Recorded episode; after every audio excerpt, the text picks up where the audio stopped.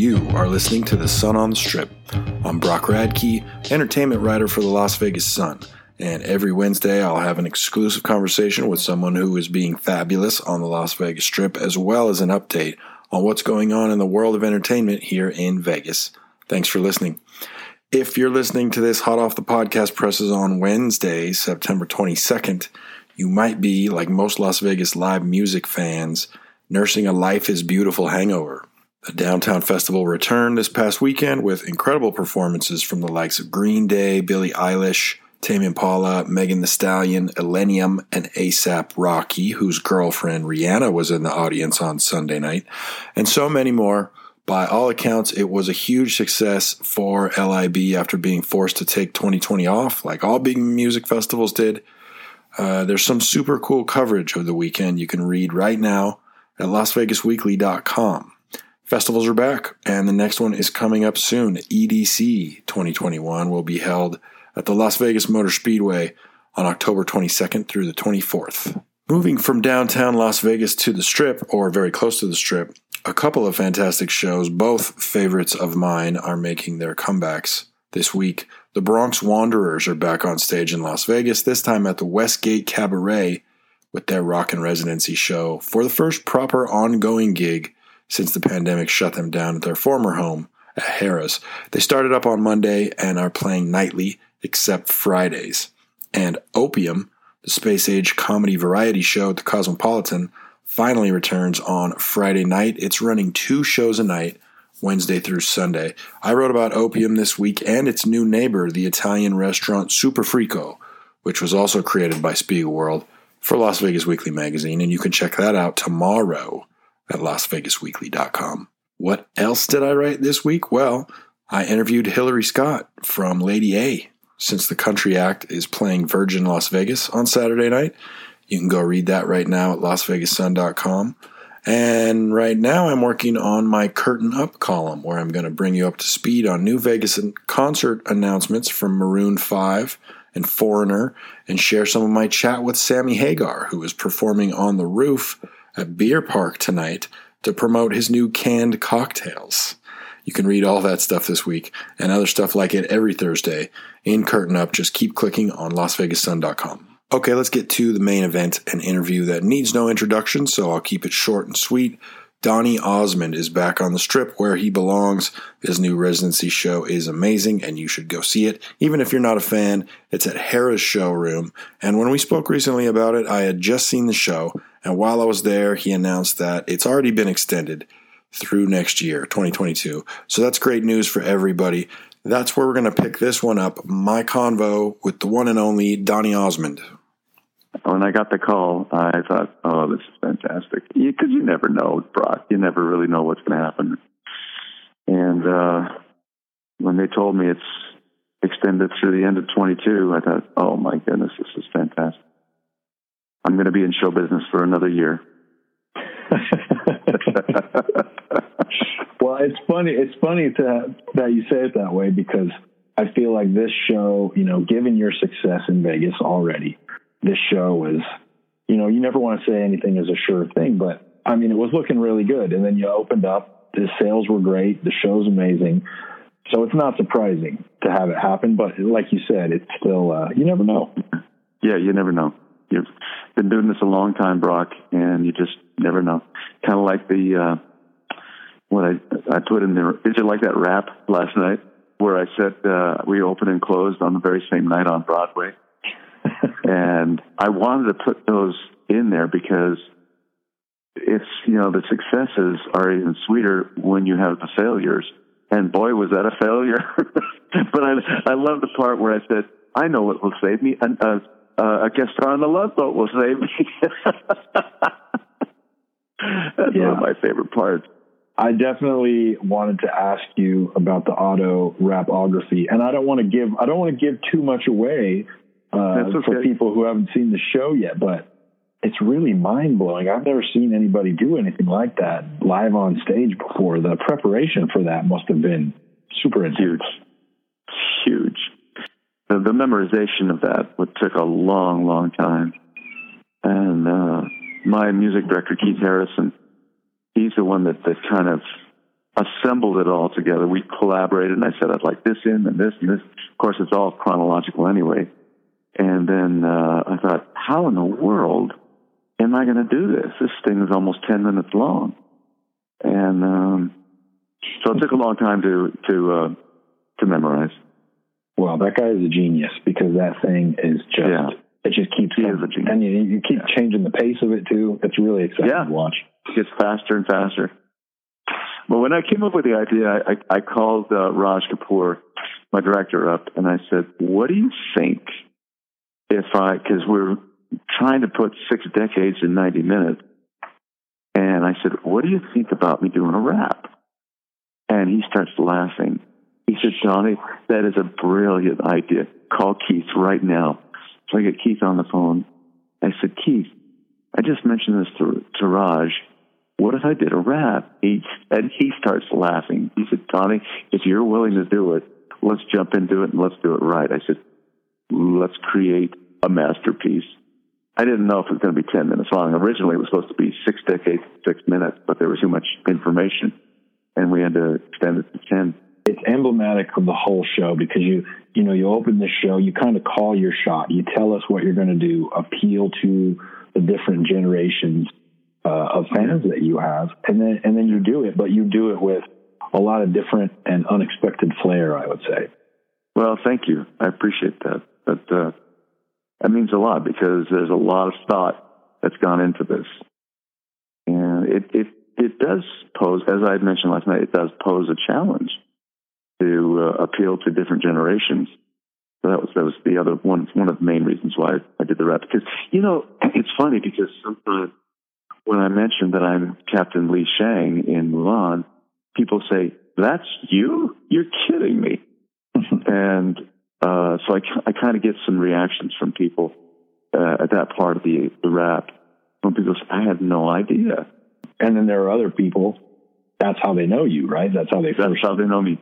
Yeah. They have no idea about Puppy Love or anything like that. I'm just Captain Shang, or I'm a peacock.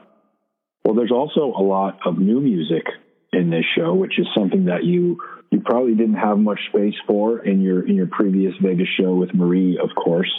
Um, mm-hmm. A lot of that stuff sounds a lot like the stuff that we're hearing on the radio these days. Well, that's uh, a nice compliment. Thank you. I, I set out to do uh, a record that was relevant, and uh, I surrounded myself with a lot of amazing people, a lot of amazing musicians, writers. Um, but obviously, it has to come from me. But the the lyric content of this album is. is really deep when you get right down to it, and you drill down to what I'm saying, the pictures I'm I'm painting with the lyric, and but the music, I wanted to be um, very relevant. In fact, worked with uh, people like Rance Dobson, who is in the circles, the, the Bruno Mars circle, um, mm-hmm. to get that feel, get the R and B feel, and then the, some just amazing musicians. To create, and then I did this duet. I closed the show last night with a song called "Let's All Dance." Mm-hmm. But on the record, uh, if you get a chance to hear it, I do a duet with Charlie Wilson, and mm-hmm. he takes that song to a whole other level. And uh, it was such a great collaboration. A classic voice of soul throughout time, right there. It's hard to compare anybody to Charlie Wilson. Is that somebody no. that you are you've like been a fan of and wanted to collaborate with for a while? Or well, I'll tell you a little thing, and, and not very many people are going to catch this. But at the end of the song, I made him sing a certain phrase that made me become a Charlie Wilson fan. Back in uh, when "You Dropped a Bomb on Me" came out, because if you remember the song, he sings. Cause you turned me on. When I produced his vocals, I said, Charlie, you've got to put that phrase in this song. And he starts laughing. And I said, no, no, I'm serious, Charlie. You have to put that phrase. So when you hear it at the very end, before the song ends, um, let's all dance tonight, tonight, tonight, you and me together. He sings, cause you turned me on. So you, the answer to your question is yes. I've I've been a Charlie fan ever since that record came out. Do you think the music in the show is going to change a little bit as you continue to settle in or just to freshen things up sometimes, or is it pretty pretty dialed in at this point? It's dialed in. Yeah. We we started this, uh, I mean, when you surround yourself with the best, uh, with like Raj Kapoor and, and uh, Tom Sutherland, who, who lit this thing, he's like one of the best in the business. And then even the dancers, we uh, we held an audition months ago for four dancers. Yeah, there were only supposed to be four. And two hundred people show up. All two hundred were so capable, and it was almost like American Idol. Everybody had a number. And I got it down to eight. And I turned to my producer. I said, I don't know where you can find it in the budget, but we're expanding to eight dancers from four. So I got this, uh, eight fabulous dancers. It's rumored that I have the best band in Las Vegas because of the audition process that we went through there. The crew is second to none. Everybody is just working their butts up on this show. Um, so to make alterations, not very many because it's dialed. The dancers definitely add a lot to the show, and, and there's not a lot of shows like this and rooms like this that have that many dancers. The band, same thing, really yeah. brings a lot yeah. to the stage. Yeah, it's a, it's a full stage, isn't it? So you're going to be at Harrah's uh, pretty much right up until December at this point, and then uh, now, of course, you're going to be back in the new year. Do you think that your off-stage time in Las Vegas will be different somehow than it was during the, the long run at the Flamingo with Marie? Not a lot of off, off, uh, off-stage time, to be honest with you. By the time I come down from the show and the adrenaline and everything, it's you know, one, two in the morning.